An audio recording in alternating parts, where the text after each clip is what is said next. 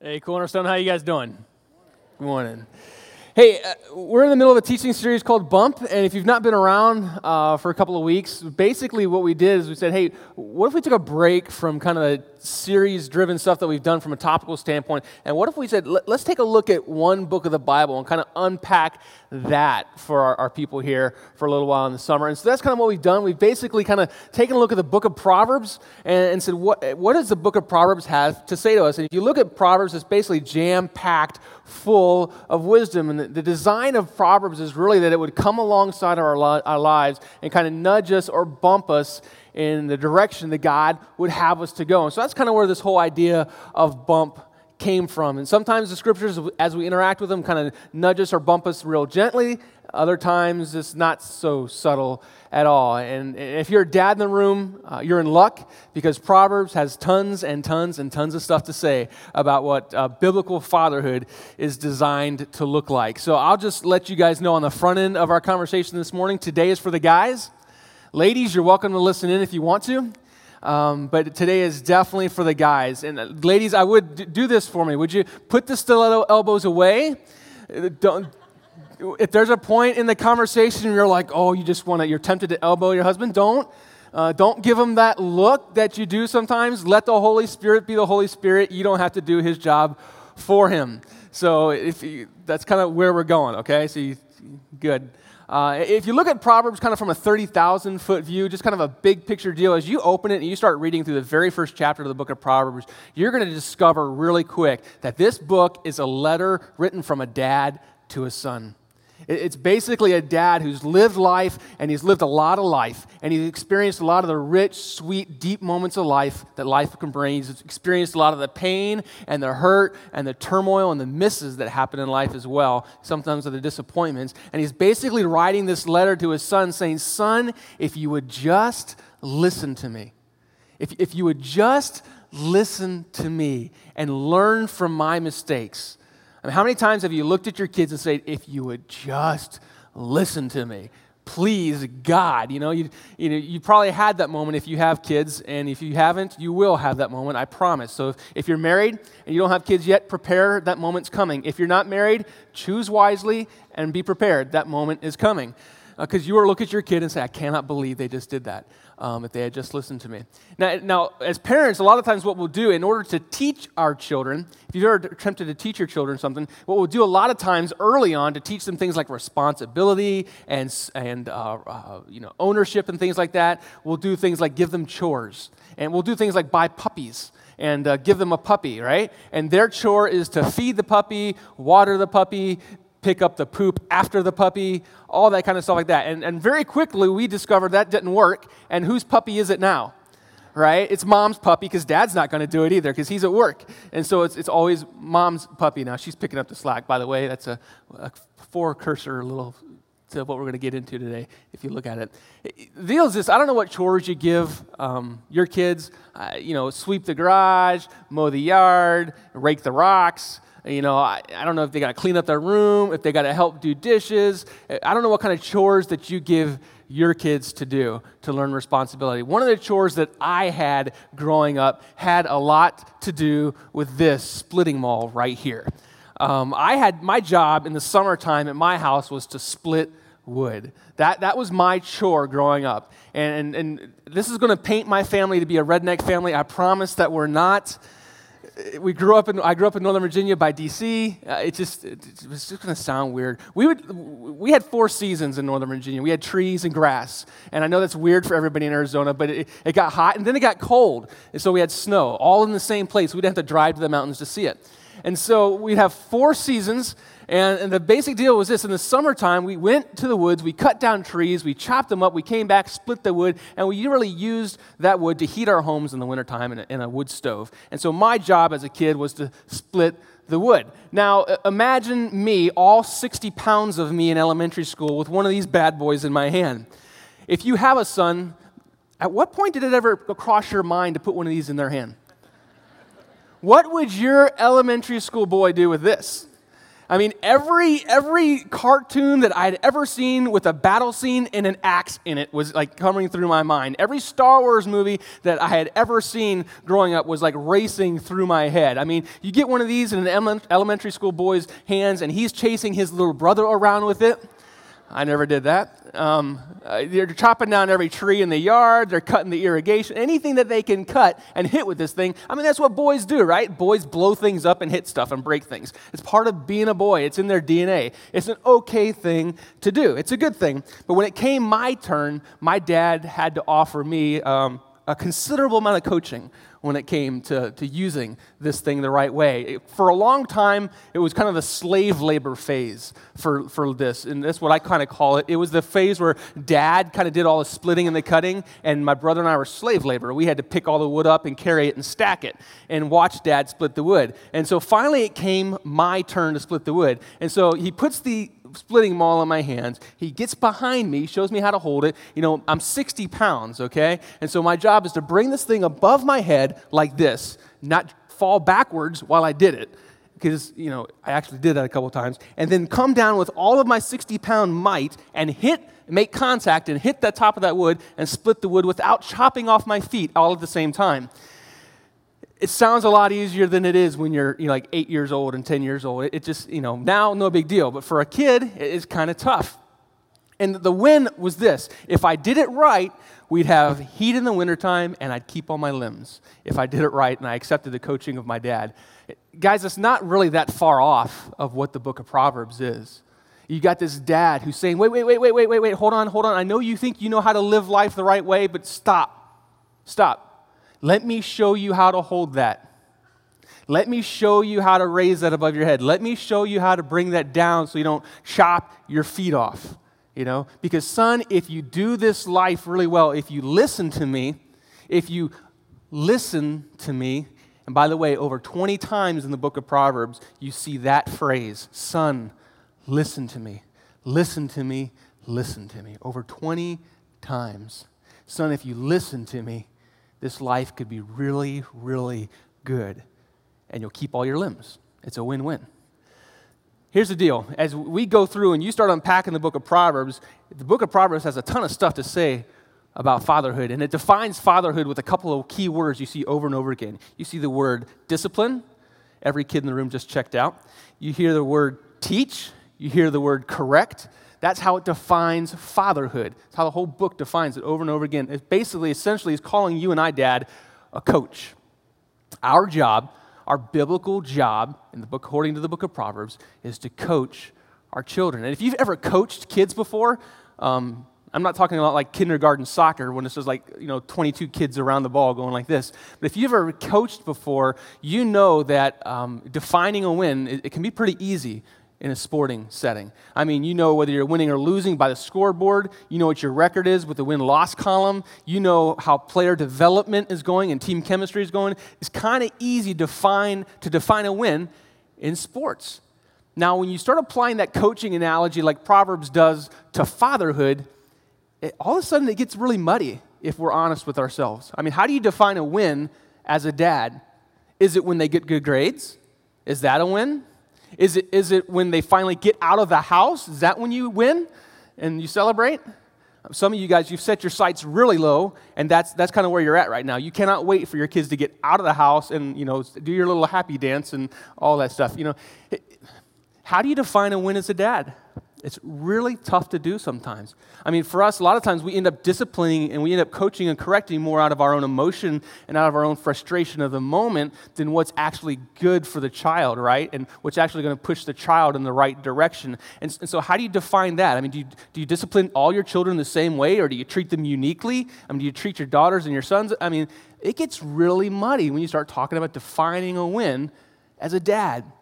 Well, I think the scriptures do a decent job of defining that for us. So if you open up your Bible to the book of Proverbs, it's right in the middle of your Bible. You'll probably hit Psalms first. You want to turn to your right a little bit. You'll hit the book of Proverbs. Proverbs chapter 22. It's a real popular verse. You may be familiar with it if you've been around church world for a while. It's a real popular verse when it comes to parenting, one of the most popular verses in the book of Proverbs. But I think it does a pretty decent job of defining what a win looks like for you and I as dad. So let's check this out together. Proverbs chapter 22, verse 6. It says this, teach your children to choose the right path, and when they're older, they'll remain upon it. Teach your children to choose the right path, and when they're older, they'll remain upon it. Real quick, before we start unpacking that for a second, I think it's really important to kind of draw parentheses and just help us understand something. This is not a promise from God. This is not a promise to be claimed. This is not a if-then statement.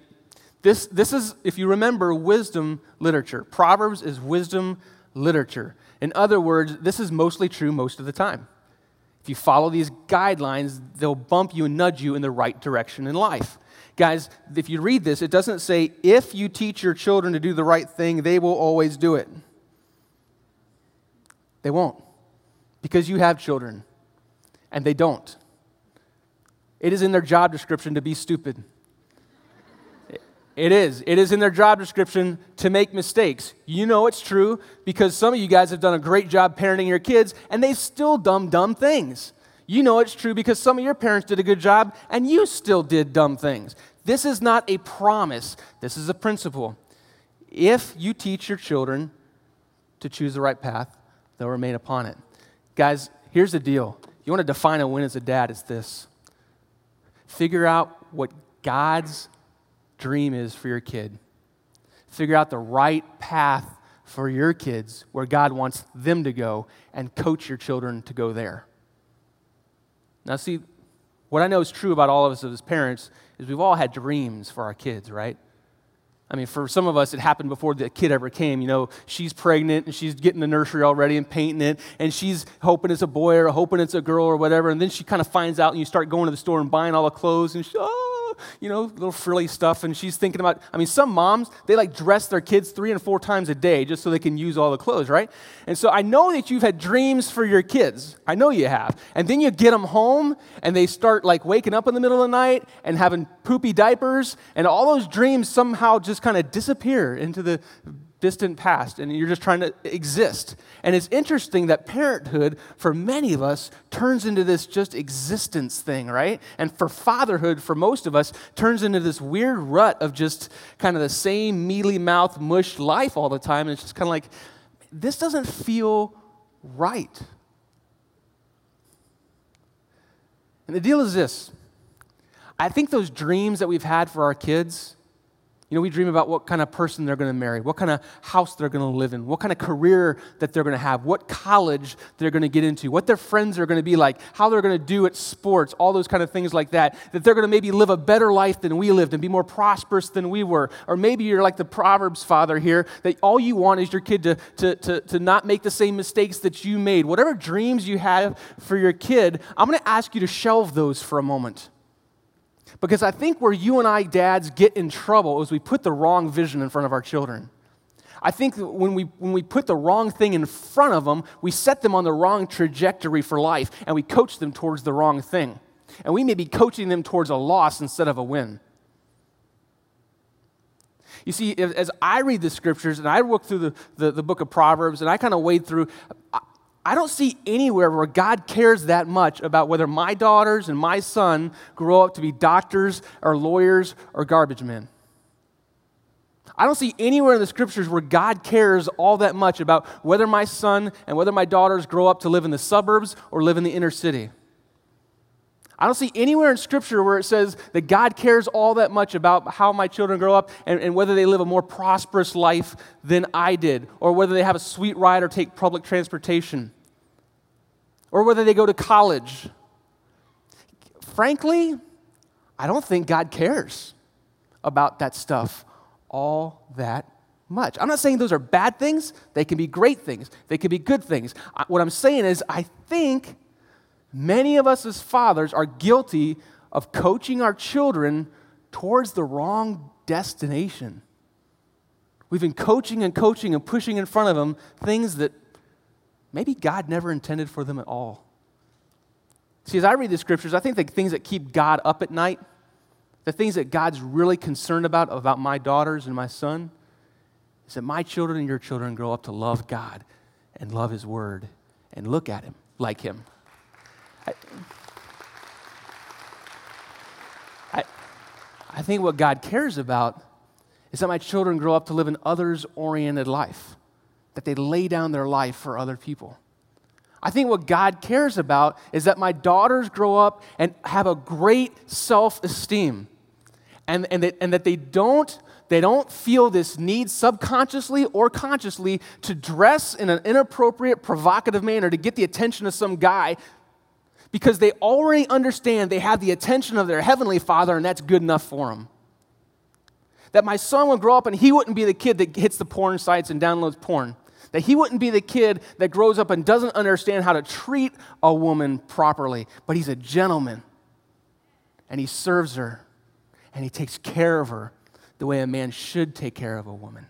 Those are the kind of, and we could come up with a grocery list, guys. What I'm saying is I think that men, as fathers, sometimes we're guilty of coaching our children towards the wrong trajectory, and that's on us, guys. And as you and I coach, because we coach, as you and I coach our children, you and I are going to be tempted to do one of two things. You and I are going to be tempted to either be A, on one hand, be too overbearing, too over-involved, too pushy, or we're going to be tempted to be too under-involved and too withdrawn and shrink away from our God-given responsibility to lead our wives and our children. That is the temptation of fatherhood. That is the temptation that every man in this room wrestles and struggles with day in and day out, myself included. And I've seen a lot of dads do this a lot of different ways. In the role that I'm in, I get to walk alongside dads and families oftentimes, and I've seen some dads just do a super job. And I'm like, oh, that's the kind of man I want to be like. I want my daughters to live like that. I want my sons to live like that. I want my wife to have that kind of countenance about her. And I've seen other dads not do it so well. So we're going to unpack just a couple of examples real quick. And I'm going to lump some of them in. I'm going to run some things down for you guys and give you some ideas about different kinds of dads that I've seen. And the truth is, you've probably seen these kind of dads too. Number one, there's some dads, they don't know what a dad is. They just know the dad's not a mom. And so whatever a mom is, they're going to be the opposite of it. You get it? I mean, it's mom's the one who tucks them in at night. Mom's the one who says, I love you. Mom's the one who picks them up off the ground when they skin their knee. Mom's the one who's compassionate and sympathetic and endearing and loving. And so dad doesn't really understand what a man is. Dad doesn't really understand what a father is. He just knows he's not a mom. So whatever mom does, I'm going to do the opposite. And so dad disengages relationally with his household. And if you had a dad like this, you are unpacking these issues in your life well into adulthood, I promise you. If you had a dad like this, you went from relationship to relationship to relationship, and you know what the core issue and question of your heart was, or maybe still is? Am I lovable? Does someone love me? And it all goes back to dad, never saying it, never expressing it, never doing it. Because he thinks a man's macho, man's burp, men, they hit hard and they yell loud, and that's a man, right? That's not a man.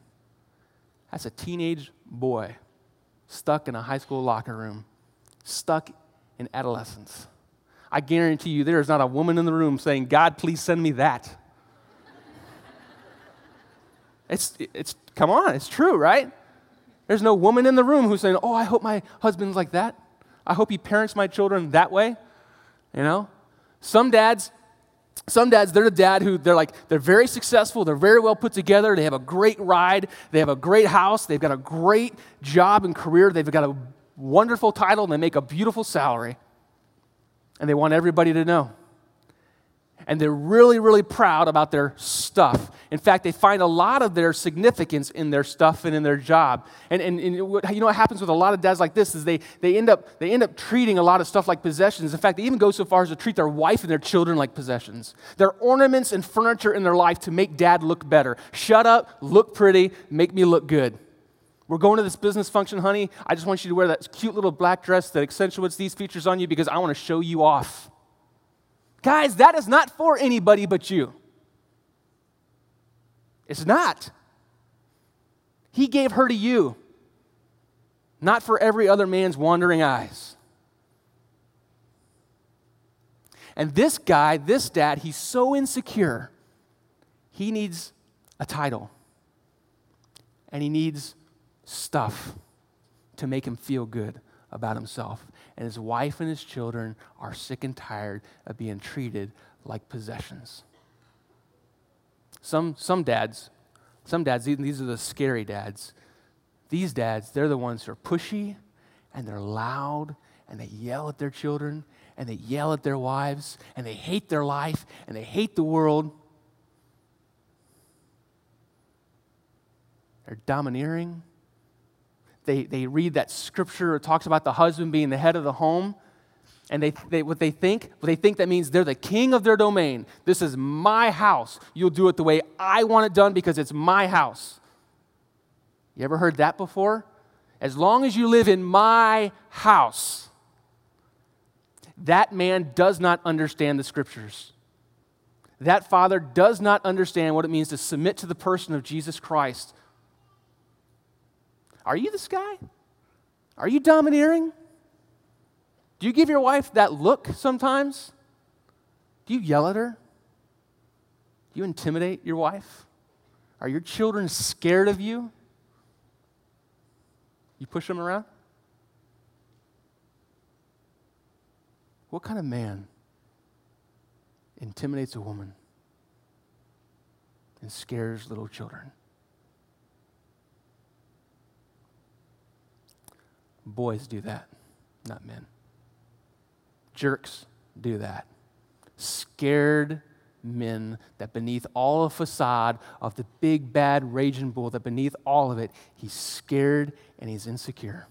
And he's got a father wound somewhere, and he doesn't understand what it means to know and submit to the person of Jesus Christ. He doesn't. And all these dads we're talking about here, you can go down the grocery list. These dads are all overbearing. These are the kind of dads that the kid comes home and has straight A's and one B, and what does dad's eyes automatically go to? The B. This is the kind of dad where the sons and the daughters of dads like this, they feel like they can never measure up. They feel like they're always on display, always under pressure. They want desperately the approval of their father, and they don't get it. And you know what happens to children like this, of fathers like this? Their hearts turn towards resentment. Their hearts turn towards bitterness. Their hearts turn towards anger and ultimately rebellion. And dad, if this is the kind of dad you are, you will wreck your children in your home. You'll wreck them. I promise to God, you will ruin their lives apart from Jesus Christ stepping in and doing something miraculous inside of them. Because your job as a dad is to understand what God's vision for your child is and coach them and nudge them towards that. And you cannot do that if you're a jerk. You can't. There's other kinds of dads. There's another kind of dad, he's less engaged than that. In fact, he shrinks back from his God-given role to lead and shepherd his family. What he does is this. He's the kind of dad, he's there, but he's not really. Do you know what I mean? You look at the dad, and he's like, you know, hey, I was always there. And you're like, Dad, you were never there. He's like, what do you mean? I put food on the table. I put a roof over your head. I put clothes on your back. I paid for you to go to college. I took you to church. I did all of these things. I came home every single night. I wasn't out gallivanting around with a bunch of women. I was home. What do you mean I wasn't there? What do you mean I was a bad dad? So, Dad, you were there, but you were in a comatose state. This guy, you know what this guy's problem is? He's a coward. He's afraid to engage with his wife and his children. And you know what he does? He hides. He comes home from work, and he goes in the backyard, and he does landscaping or yard work. He goes to the garage and sticks his head underneath the hood of a car. He comes home and he sticks his nose in a newspaper or in front of an iPhone or in front of a laptop or he gets in front of the television and zones out. He does anything he can do not to engage with his children because he doesn't know how. And he's scared and he's a coward and he thinks it might be hard and take work. And guess what? It will. And instead of rising to the occasion, he shrinks back. You know this kind of dad? He's there, but he's not. There's another kind of dad too. This is the dad. He's a ton of fun. In fact, he's really winsome. He's witty. He's great to be around. This is the kind of dad you go to the birthday parties, and you've been to some of these birthday parties where you do the deal, and the kids go, and they're all at the park, and they're playing. And what do the dads do? The dads kind of all go around over here in this corner, and they're talking man, macho, dirt, eat food stuff, right? Golf, fish, all that stuff like that. They're doing that deal over here, and all the ladies are over here going, my husband, no. And they're that thing, right? And over here, all the kids are playing in the park doing the birthday party. And of course, the mom of the birthday girl or the birthday boy, she's doing all the work, right? And except there's one dad who's the really cool dad, right? And inevitably, every birthday party you go to, you'll see it. Next birthday party you go to with your kids, watch. There's going to be one cool dad. He's going to be over here playing and mixing it up with all the kids. And the kids are going to be wrestling with them and playing with them. It's going to be so much fun. And all the women over here are going, I wish my husband was like that. Mm-hmm. And then you got that whole thing going on, right? And all the guys over here are saying, what a stupid idiot. Stop. And this guy's problem is this. This guy's problem is he works a lot. He works a lot. And he's a ton of fun, and he's funny, and he's witty, but he works a lot. And when he comes home, he basically says to his wife, says, baby, look, I love you. I love the kids. I work really hard all day long. In fact, I come home, and I'm pretty tired. I've been making decisions all day long. I've been dealing with employees all day long. I don't want to come home and have to make decisions. I don't want to come home and have to deal with more conflict. That's all I've been doing. Baby, would you please discipline the children? I don't want to be the bad guy. I want my kids to like me because I'm so insecure I have to have a 5-year-old approve of me. It's kind of funny when it's not your husband.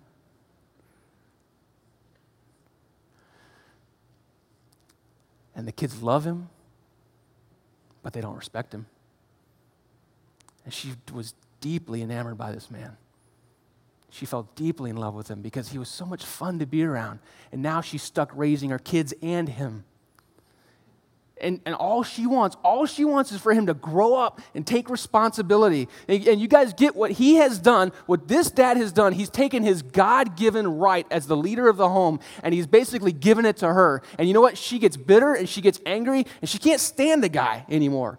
What started off fun and beautiful, and they start looking at each other saying, how come we don't have much fun anymore? It's because you are shrinking back from your God-given responsibility to be a man and lead the home and be a father.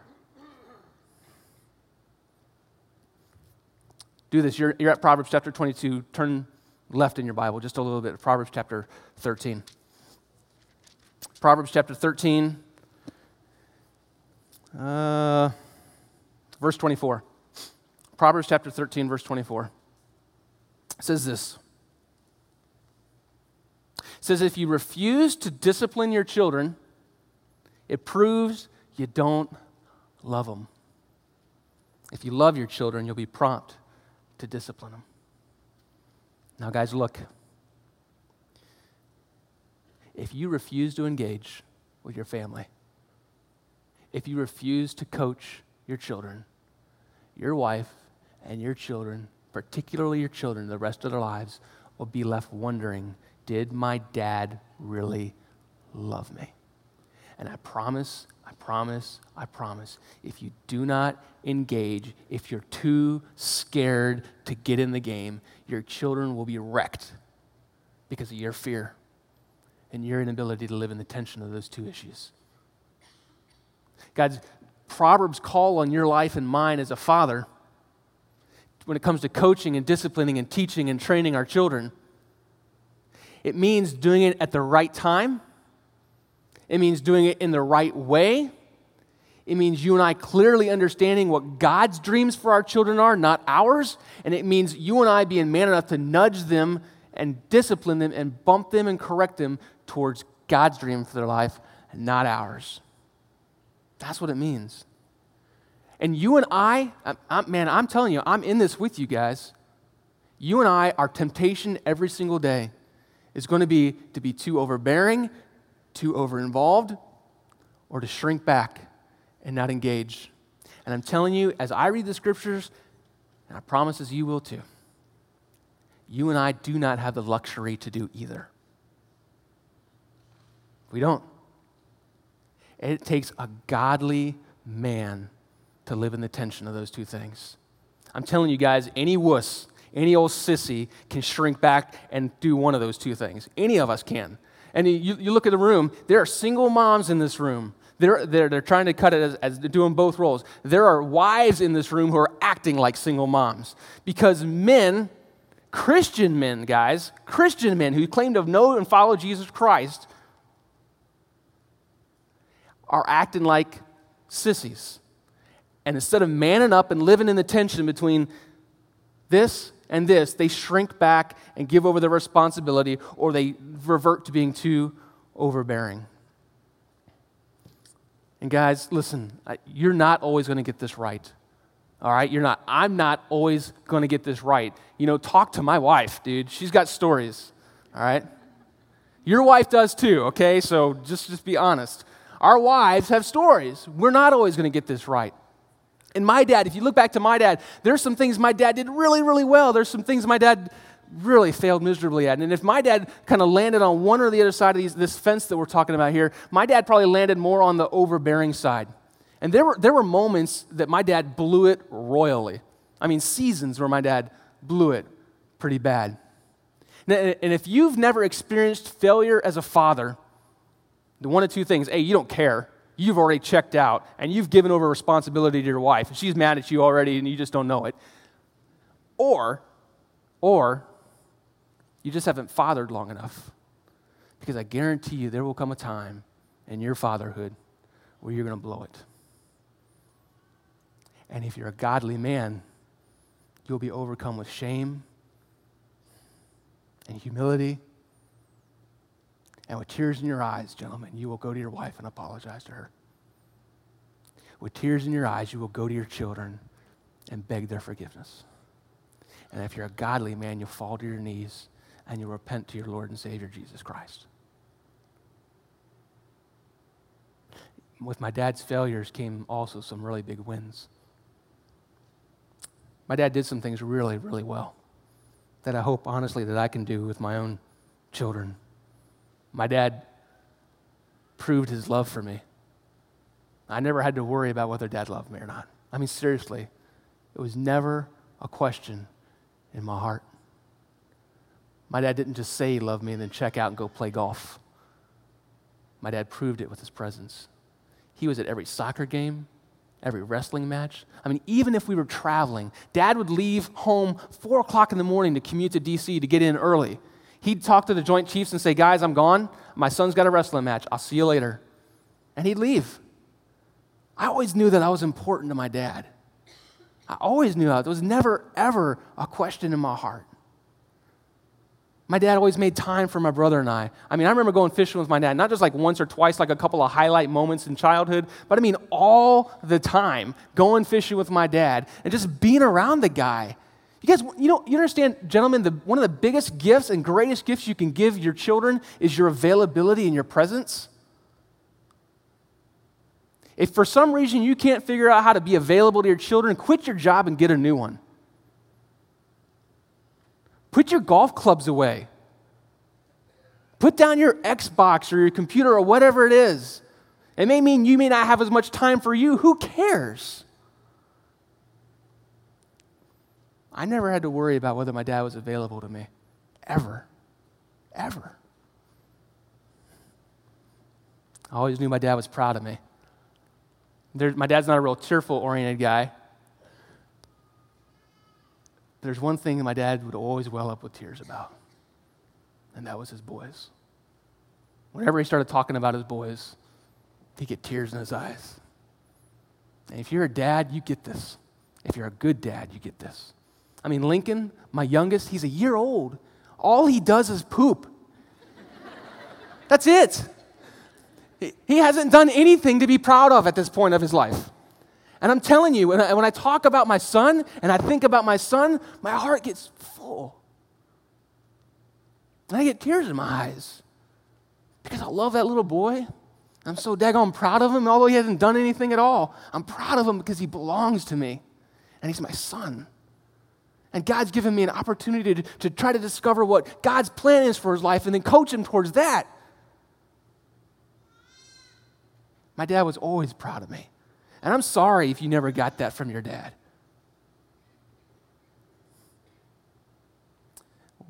When I got married and I realized I brought some destructive habits into our marriage and destructive patterns, my wife and I remember sitting across the dining room table in my father's home. I was on vacation 13 years ago. And sitting across the dining room table and looking at my dad. And I said, "Dad, Lisa and I have got some problems." And I think a lot of it goes back to our home. And I think a lot of it goes back to you, Dad.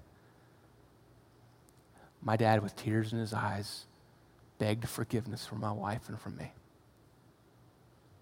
You guys get what a gift it is to have a man as a father? You guys get what a gift it is to hear a father with tears in his eyes apologize to his son? How freeing that is and how empowering that is. When things got rough in their marriage, and by the way, anybody who tells you marriage is not hard is stupid, or lying, or Pollyanna. They just are. I mean, so those of you who are still single, choose wisely, okay? Just telling you, choose wisely. When things got tough in my mom and dad's marriage, he didn't wuss out and check out. He dug his feet in, and they went to work, and they got it right. And as weird as it felt at the time in high school, as a 16-year-old, I got to be honest, it kind of felt a little awkward. My dad bought this book called The Pursuit of Holiness. And he said, okay, son, and my brother, we said, we're going to get together, and every week we're going to read a chapter together, and we're going to do a Bible study, and we're going to memorize a verse. And I got to be honest, it felt a little funky at the moment, but I think back on those are some of the best memories I have of my dad. Because my dad cared about my spiritual development just as well as everything else, man. I'm not saying my dad was perfect. I'm not saying I'm perfect. I'm telling you the stories my wife could tell. But I'm telling you, I want to be like my dad. Because my dad wants to be like Jesus. And my dad took his hopes and dreams for his boys, and he shelved them. And he went to work to figure out what God wanted his boys to be like when they grew up. And he went to work coaching and disciplining and training and teaching his boys to go there. And guys, I'm telling you, that's what godly men do. Is it hard? Guys, I'll be honest with you. I think you got the hardest job in the family. Because everybody in the family, your wife and your children, take their cues from you. They do. You set the temperature of that home the moment you walk in or walk out of it every single day. You are the trendsetter for that family.